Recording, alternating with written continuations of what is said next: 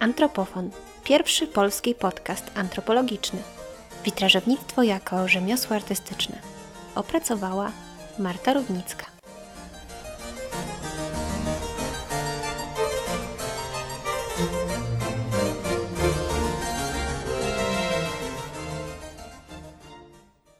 Rzemiosło witrażowe, szklarskie zaczęło się już w czasach rzymskich. Niewiele zostało z tego czasu jakichś tam zabytków z wiadomych przyczyn, natomiast mm, wiadomo, że Rzymianie dopracowali się technik wypalania szkła. I chyba dopiero oni potrafili osiągnąć y, jakąś taką czystość tego szkła ze względu na y, technologie, które jednak się rozwijały, bo przy wypalaniu szkła trzeba osiągnąć wysoką temperaturę.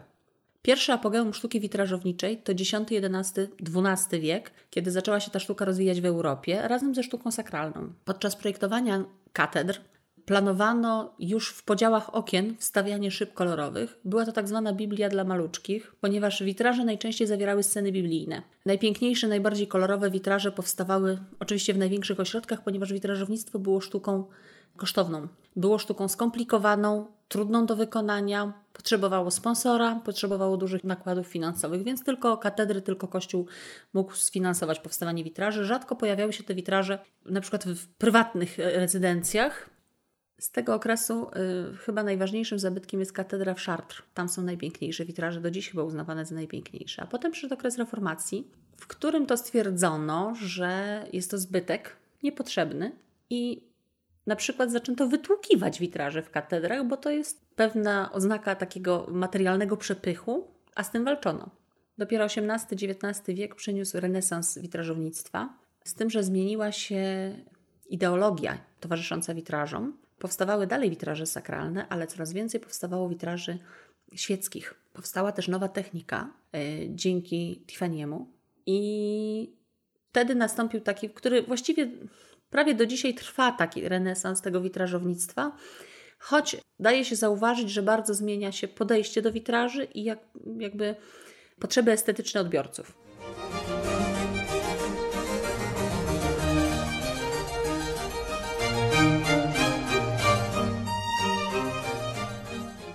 Pierwszy witraż, na jaki kiedykolwiek w życiu zwróciłam uwagę, to był witraż Wyspiańskiego yy, Bóg Ojciec w kościele Franciszkanów w Krakowie. Byłam dzieckiem, takim nie wiem, siedmiu czy ośmioletnim i byłam tam z babcią, która mieszkała w Krakowie i po prostu zaparło mi dech, że w ogóle człowiek jest w stanie zrobić coś takiego, bo przecież cały kościół Franciszkanów w Krakowie zapiera dech.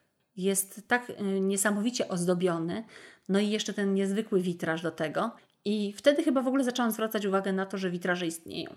A potem w czasie studiów, pamiętam, bardzo lubiłam właśnie nie katedrę wrocławską, gdzie te witraże są bardzo tradycyjne, kolorowe i takie właśnie biblijne, ale kościół Najświętszej Marii Panny na Piasku i tam są takie wysokie, strzeliste okna i każde jest w innym kolorze. One są bardzo prosto dywanowo szklone tam z jakimiś niewielkimi elementami ozdobnymi, ale robią ogromne wrażenie. On jest właśnie taki, taki świetlisty.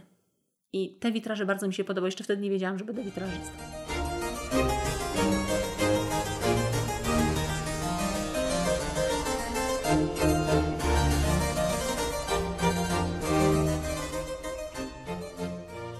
Witrażystów w ogóle jest bardzo mało. Jest problem ze szkoleniem. Starzy mistrzowie niechętnie przyjmują uczniów i niechętnie dzielą się wiedzą. W Szkole Rzemiosł Artystycznych jest chyba taki kierunek. Jest też jest przedmiot witrażownictwo na kierunku szkła artystycznego na A S P, ale tak naprawdę ludzi zajmujących się witrażami jest bardzo mało. Myślę, że wiele osób, które kończy Wydział Szkła na A S P, niekoniecznie chce się zajmować witrażami. Taką trudną w sprzedaży i ciężką bardzo fizyczną pracą.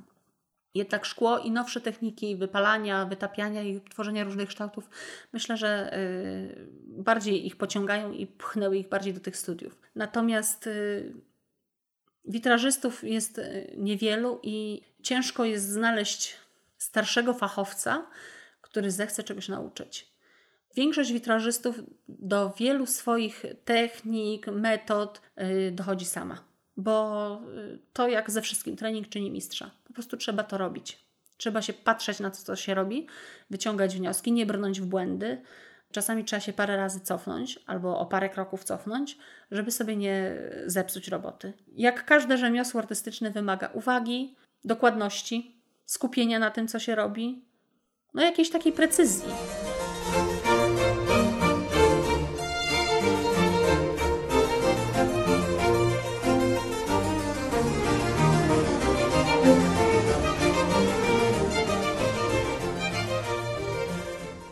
Mój mąż, robiąc drzwi, wpadł na pomysł, że będzie jeździł witrażami. To było ze dwadzieścia lat temu. Znalazł kontakt do witrażystów, dwóch. Jeden z nich, zresztą znakomity fachowiec, był bardzo kosztowny i miał długie terminy realizacji, a drugi był bardzo świeżym witrażystą i trzeba przyznać, że dość niedbałym. Często zdarzały się niedoróbki, bywało, że witraż dostarczany był pęknięty i zaczynały się wtedy schody, ponieważ do witrażysty było osiemdziesiąt kilometrów. Trafiła się taka okazja, że pewna pracownia witraży organizowała taki krótki kurs dla amatorów, który można było potraktować jako, powiedzmy, nowe hobby. Ale yy, zważywszy na to, że wcześniej sobie kupiłam jakąś tam książkę o witrażach, stwierdziłam, że co mi szkodzi, pójdę na ten kurs, coś się nauczę. No i okazało się, że zważywszy na to, że zawsze lubiłam jakieś tam rękodzieło typu, nie wiem, jakieś tam robienie na drutach, nauczyłam się tego dosyć szybko, okazało się dosyć proste. Największy problem stanowiło dla mnie opanowanie wycinania szkła, bo jest to po prostu fizycznie dość trudne i trzeba nabrać wprawy, ale jeśli chodzi o dokładność, spasowanie i o dziwo wymyślenie tego, co się chce zrobić, okazało się to wcale nie trudne. No i później jakoś tam poszło. Potem dostałam zlecenie na pierwszą renowację i wiedziałam, że witrażysta, który robi, o którym mówiłam, że miał długie terminy realizacji i był znakomity, robi bardzo dużo rzeczy w ołowiu. Więc umówiłam się z nim tak, że skoro ja mam do zrobienia dziewięcio, duże, duże dziewięciokwaterowe okno, to on sobie zarobi na tej renowacji, a przy okazji ja będę robić z nim i się nauczę. I zgodził się. I jeździłam do niego po pracy codziennie, bo wtedy jeszcze pracowałam w szkole. No, spory kawałek od nas, bo to jest jakieś sześćdziesiąt kilometrów. I pracowaliśmy przy renowacji. I nauczył mnie podstawowych technik, a resztę to, tak jak powiedziałam, sam mi to zresztą powiedział, a resztę to musisz wyćwiczyć. Pozostałe dwa okna dziewięciokwaterowe zrobiłam sama. I to była najlepsza szkoła witrażownictwa tradycyjnego.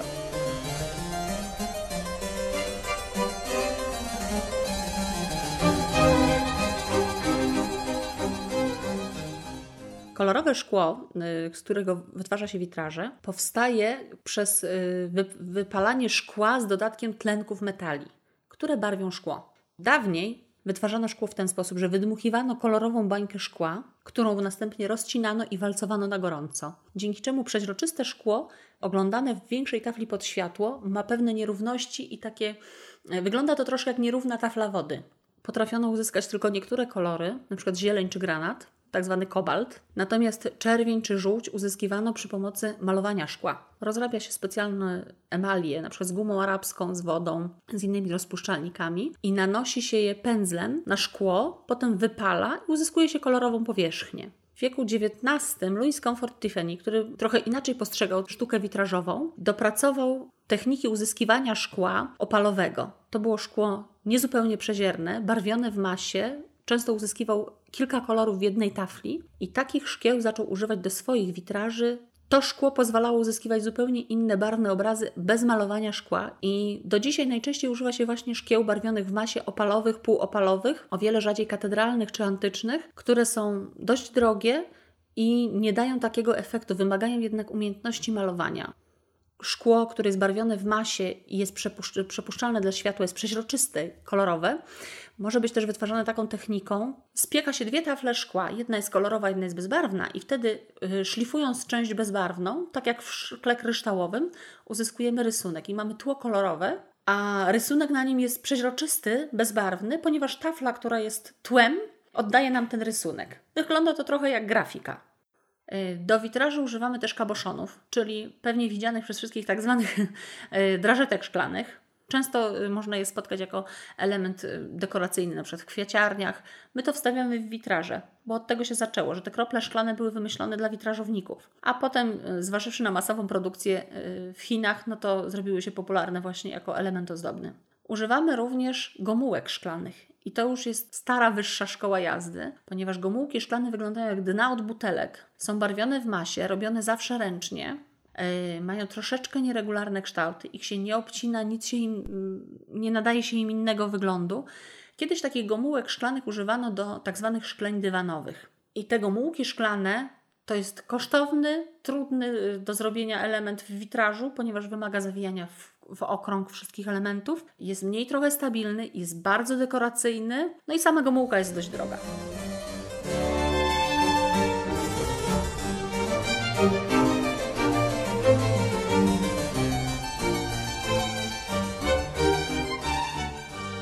Najstarszą techniką witrażową jest technika ołowiana. Polega to na tym, że wycina się elementy szklane według wcześniej przygotowanego wzoru i te elementy szklane wprawia się w ołowiane ramki.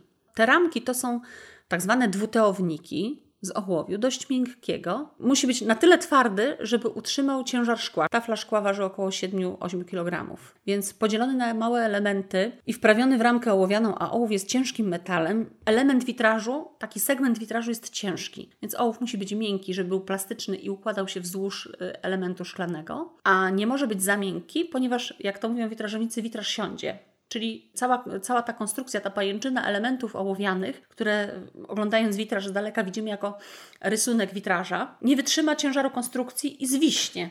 Technika ołowiana jest techniką trudną fizycznie. Jest po prostu ciężką pracą fizyczną, ponieważ polega na docinaniu specjalnym nożem elementów ołowiu i dopasowywaniu ich przy pomocy młotka, gwoździ, dobijaków do elementów szklanych, tak żeby sobie ich nie uszkodzić, a utrzymać je w ryzach. Elementem trudnym w sporządzeniu witraża ołowianego jest to, że trzeba go zrobić od początku bardzo dokładnie. W tej technice witraż się składa na przykład od jednego rogu. W ogóle witraże w ołowiu robi się w małych elementach i składa się w całość. I maksymalny rozmiar takiego segmentu witrażowego to jest powiedzmy osiemdziesiąt na siedemdziesiąt centymetrów. Większa ilość elementów powoduje, że witraż jest bardziej miękki, labilny, nie jest sztywny. Natomiast y, większe tafle łatwiej pękają, większe tafle szklane oprawione w ołów łatwiej pękają pod ciężarem, jeśli witraż jest za duży. I tak jak widać w kościołach, każde wysokie okno jest podzielone na kwaterki i każda z tych kwaterek jest osobno ruchoma.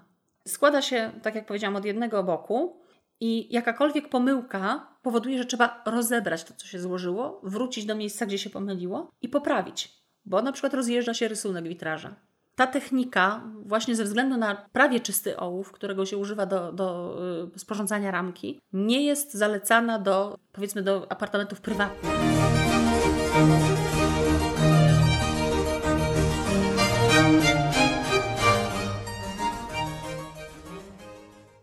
Jak już wiemy, jaki witraż chcemy zrobić i mamy projekt tego witraża, do każdego witraża wykonuje się kartony.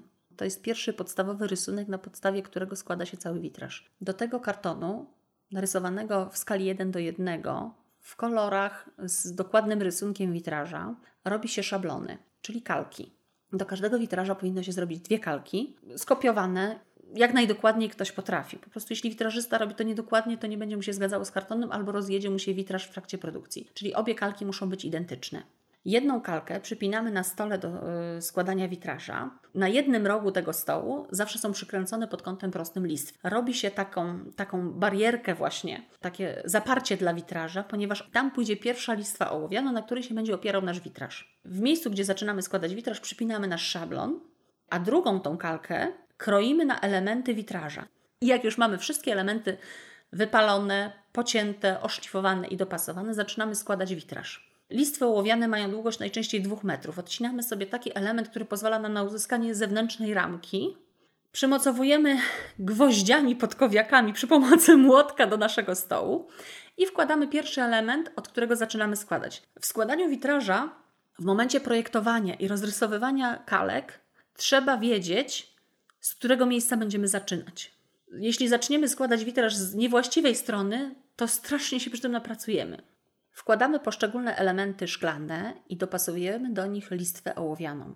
Doginamy po prostu do kształtu, który mamy w szkle, tą listwę ołowianą, używając kołków i gwoździ, przybijanych młotkiem. Dlatego mówiłam, że jest to taka ciężka praca fizyczna, bo wymaga naprawdę dużej krzepy, szczególnie docinanie listew specjalnym nożem. Po setnym, dwusetnym docięciu naprawdę ręka potrafi nieźle boleć. Gdy już złożymy cały witraż, sprawdzimy, czy nie ma gdzieś jakichś niedoróbek, niedociągnięć i zamkniemy zewnętrzny obrys witraża ramką ołowianą. Przystępujemy do czynności, którą nawet jeśli się ma wyćwiczoną, to wymaga stale skupienia i uwagi yy, ze względu na materiał, którego używamy. Otóż następnie trzeba polutować witraż. Yy, lutujemy witraż zwykłą, klasyczną lutownicą elektryczną. Lutowanie witraża składanego w ołowiu zawsze wymaga uwagi i skupienia, nawet jeśli się ma lata praktyki, ponieważ listwy ołowiane robione maszynowo często mają ten stop ołowiany nierównomiernie rozłożony. Tam, gdzie jest więcej ołowiu, listwa topi się szybciej. Po polutowaniu witraża trzeba go jeszcze pokitować. Luzy, które powstają między szkłem, bo szkło ma powiedzmy trzy milimetry grubości, cztery milimetry grubości, a ramka ołowiana jest trochę wyższa, dzięki czemu można swobodnie to, to szkło tam wsunąć. Trzeba te miejsca między ramką a szkłem wypełnić kitem. Po pokitowaniu cały witraż trzeba jeszcze wycisz, wyczyścić. Najczęściej robi się to po prostu trocinami i szczotką. Trociny, które dostają się do miękkiego kitu, dodatkowo usztywniają później cały witraż, a nie są na tyle twarde, żeby powodować jakieś przeciążenia w szkle i na przykład powodować pękanie szkła. Po skończeniu tego wszystkiego jeszcze trzeba dogiąć listwy często, jeśli są wyższe, te, te, te dwutełniki, jeśli są wyższe dużo niż szkło, jeszcze się je dogina, żeby były takie lekko zaokrąglone i ładnie wyglądały. No i wtedy już mamy gotowy witraż. Jeszcze powinien poleżeć ze dwa dni, żeby kit troszkę stężał i już możemy go oprawiać.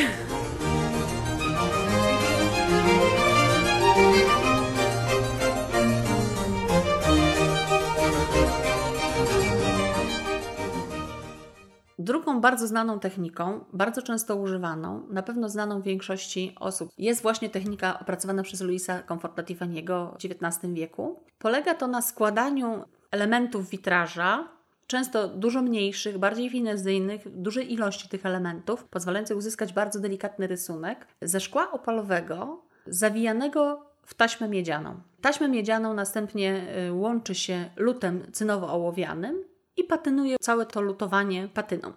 Wygląda podobnie jak witraż ołowiany jest, ale jest sztywniejsze, połączenia są delikatniejsze. Oglądany z bliska robi wrażenie lżejszego niż witraż ołowiany i zdecydowanie jest lżejszy. Można stosować go w pomieszczeniach użytkowanych na co dzień przez ludzi, ponieważ nie utlenia się tak łatwo jak ołów w oknach witrażowych. Do zrobienia witraża Tiffany'ego potrzebujemy trochę innych narzędzi. Nie powiedziałam o najważniejszym narzędziu, którego się używa zawsze – nożu do cięcia szkła.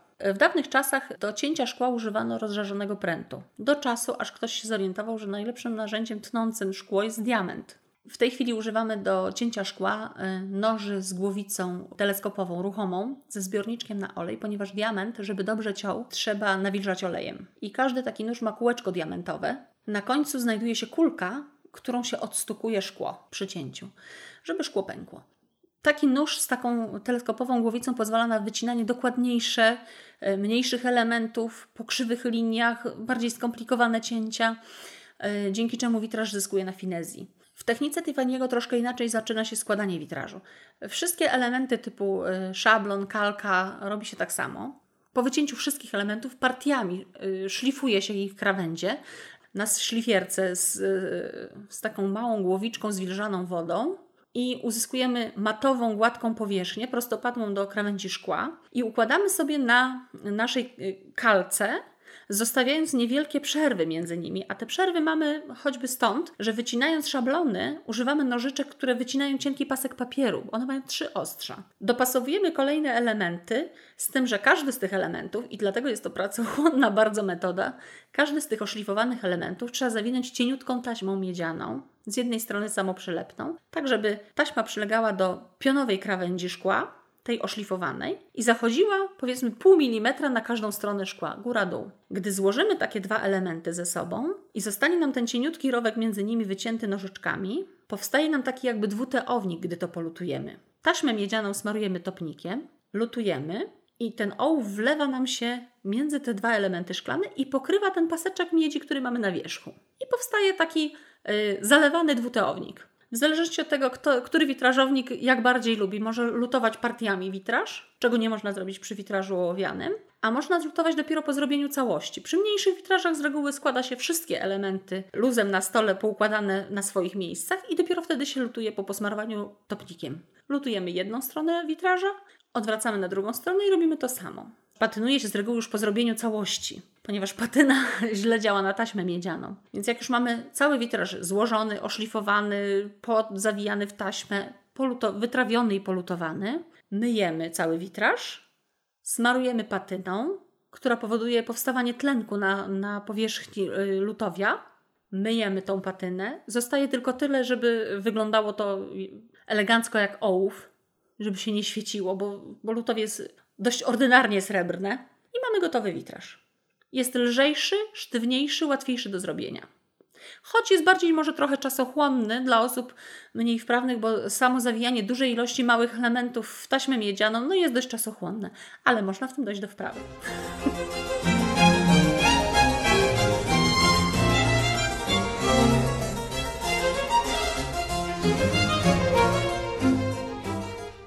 Ja osobiście nie używam tej techniki. To jest technika, w której nakleja się elementy szklane na tafle szkła przy pomocy silikonu szklarskiego. A łączenia można zatrzeć też silikonem albo zaprawą. Chodzi o to, żeby podkreślić rysunek łączący elementy szklane, a można go w ogóle nie podkreślać i zostawić takie bardzo delikatne przejścia między elementami szklanymi. I jeszcze jest kolejna technika wymagająca dużej siły, której też nie używam ze względu na brak takowej. To jest technika, w której grube tafle szkła, mające około centymetra, wprawia się bezpośrednio w beton.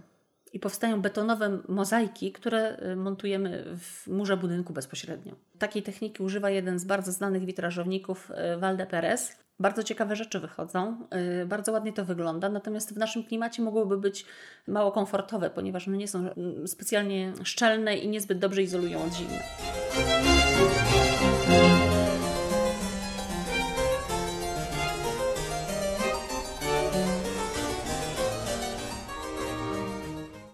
Renowację lubię robić średnio. Nie lubię robić renowacji witraży, które już były poddawane renowacji, bo z reguły trafia się na jakieś knoty. Natomiast bardzo lubię robić renowacje takich staroci, które się rozsypują i na których właściwie nawet nie wiadomo co będzie, bo to jest takie przywracanie do życia. Najbardziej męczącą fizycznie renowacją, jaką wykonywałam, była renowacja witraży, żeby było zabawniej, w moim własnym liceum dawnym, ponieważ tamte witraże były wcześniej poddawane jakimś zabiegom renowacyjnym i były fatalnie zrobione. Ktoś zaczął źle składać, być może nie od tego rogu, ponieważ w renowacjach bardzo trudną met- bardzo trudnym elementem jest znalezienie miejsca, rozbieranie i składania witraża przez pierwszego witrażystę. I trzeba to znaleźć, żeby złożyć ten witraż tak samo.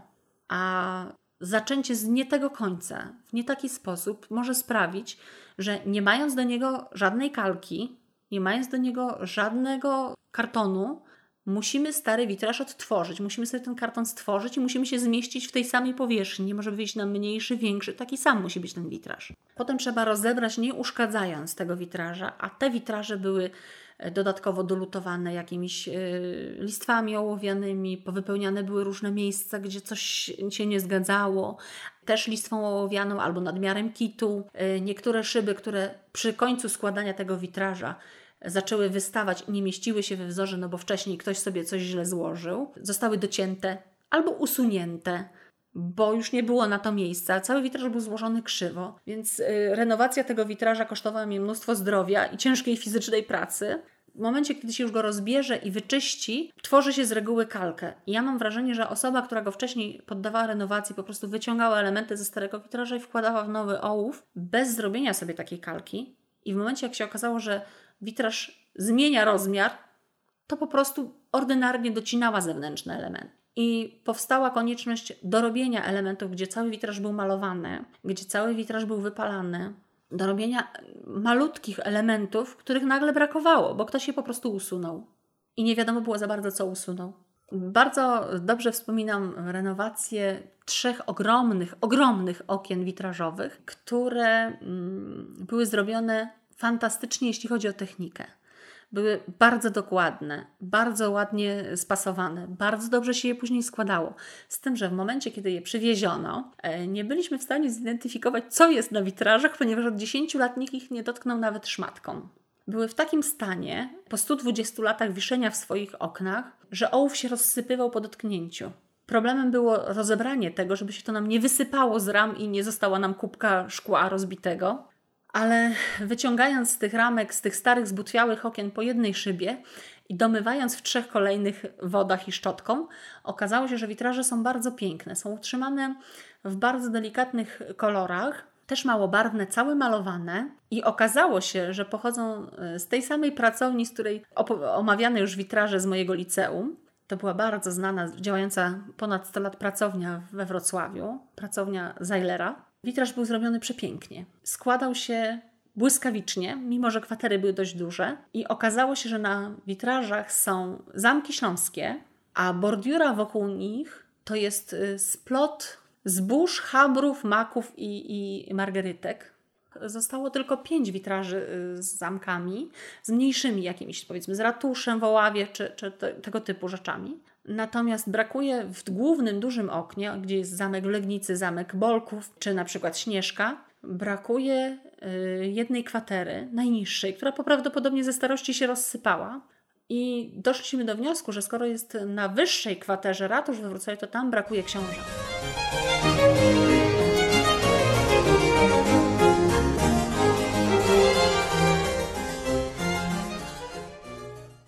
Bardzo nietypowym zleceniem było zrobienie sufitu szklanego nad całą klatką schodową.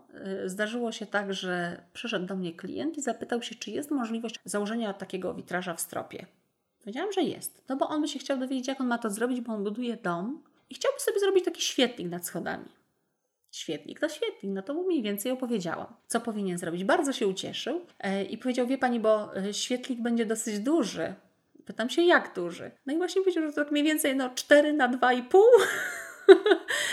i ręce mi opadły, nogi mi się ugięły, bo jak to teraz zamontować, zważywszy na to, że metr y, kwadratowy witraża potrafi ważyć na przykład czternaście kilo, a tu mamy tych metrów osiem, więc trzeba to w stropie utrzymać, żeby komuś na głowę nie spadło. I opracowaliśmy technikę i on na etapie, ten inwestor na etapie budowania domu przekonstruował sobie strop, zamontował y, całą konstrukcję pozwalającą utrzymać taki ciężar witraża. Mało tego, przekonstruował dach, bo dołożył sobie po dwa okna połaciowe na każdą stronę witraża, że w dzień będzie mu doświetlało okno połaciowe jego witraż, a w nocy on tam sobie wpuści oświetlenie LEDowe i też będzie działało jak lampa. Inwestorzy mieli marzenie, żeby to było drzewo i żeby miało takie, żeby mieli takie wrażenie, że oni wchodzą pod to drzewo. Więc y, udało nam się to rozrysować. Rozrysowałam, zrobiłam projekt tego drzewa w skali już jeden do jednego później. Y, trochę nam brakowało pomieszczeń w domu, żeby rozłożyć się z tak ogromną kalką. Y, zostało to zaakceptowane. Inwestor, oprócz tego, że był zachwycony, że będzie miał drzewo, to miał jedno życzenie. W pniu drzewa miała być dziupla. Montaż też był karkołomny, ponieważ cały witraż składał się z wielu elementów, które wmontowywaliśmy w wyspawaną konstrukcję. Cała konstrukcja y, była tak pospawana, żeby wpisywała się nam w kontury drzewa. Nie był to zwykły podział na proste kwaterki, tylko powtarzał bieg drzewa i konarów. I później te nieregularne elementy trzeba było wtaszczyć na strych i opuścić w dół składeczki, włożyć na swoje miejsca, nie brudząc, nie śmiecąc do środka, ponieważ konstrukcja została wcześniej wyłożona szkłem bezpiecznym, żeby cała ta masa szklana nie posypała się użytkownikom na głowę. I było to bardzo karkołomne zadanie, natomiast inwestor jest zachwycony do tej pory.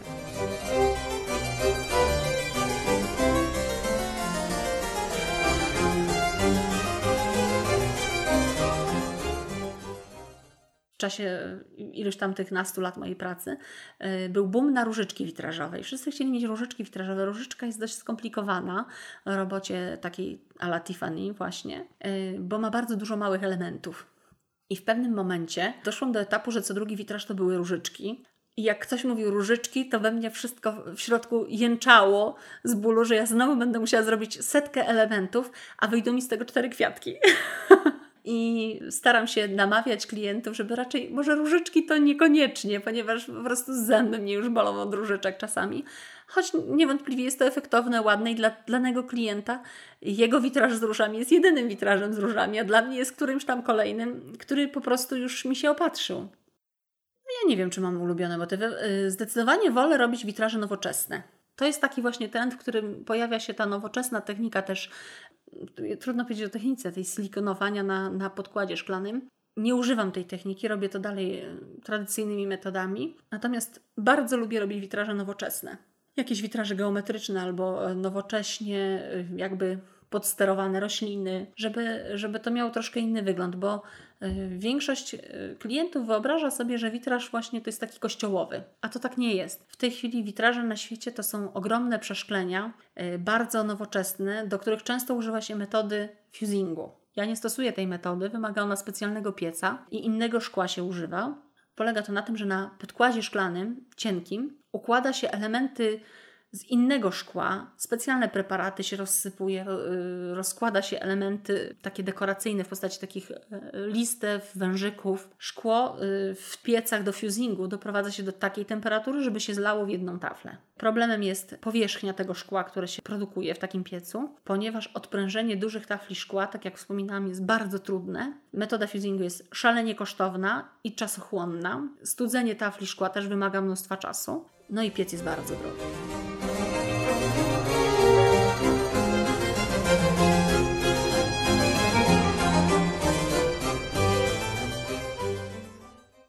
W samym witrażownictwie najbardziej lubię to myślenie.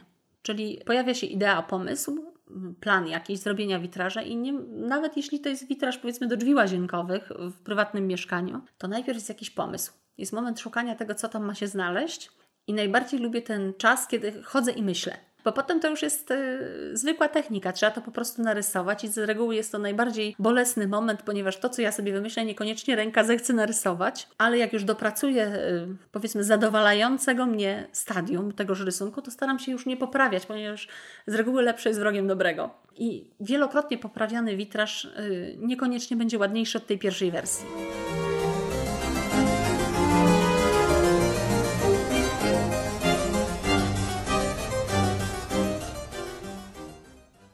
Ja myślę, że żeby parać się jakimkolwiek rzemiosłem artystycznym, trzeba mieć jakieś pojęcie o sztuce w ogóle i mieć jakąś wrażliwość i wyobraźnię przestrzenną. Wrażliwość plastyczną i wyobraźnię przestrzenną, bo inaczej będziemy tworzyć kiczowate koszmary.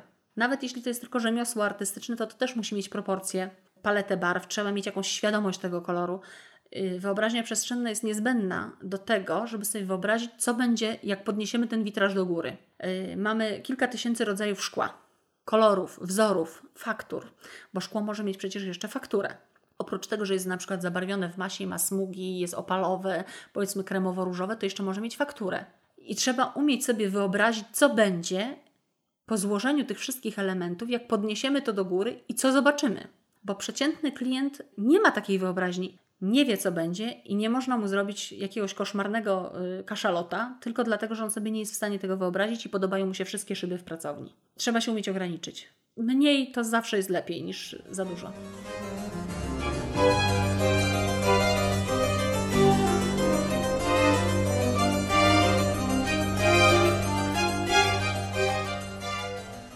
Trudno mi powiedzieć, że mam mistrza, bo ja nie mam mistrza, ale dla mnie wielką inspiracją y, jest Mehoffer. Jak oglądam jego witraże, to wydaje mi się, że to jest po prostu geniusz na miarę Da Vinci, jeśli chodzi o witraże. Właśnie nie Wyspiański, którego stylizacja wszystkich jego prac jest taka sama. Mehoffer jest jedyny w swoim rodzaju. I z takich znanych witrażystów to dla mnie on jest po prostu guru. Nie Tiffany, bo on jest ładny i fajny. To jest ta nowa technika, to jest powiedzmy inny rysunek witraża, ale jednak Mehoffer.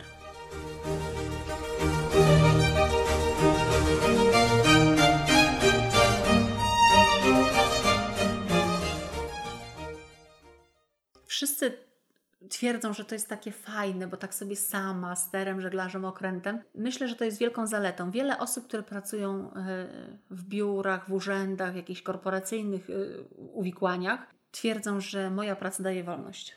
Może daje mniej pieniędzy, ale na pewno daje wolność, bo robię to, co chcę. Bo tworząc projekty do wyboru, powiedzmy dwa czy trzy dla danego klienta, to i tak zawsze narysuję to, co ja chcę. Czyli jeśli potrzebne są, powiedzmy, nie wiem, sikorki na gałązce, to ja te sikorki rysuję i będę je robić takie, jak je sobie narysuję, a nie jak ktoś mi przyniesie na papierku i powie, takie mają być.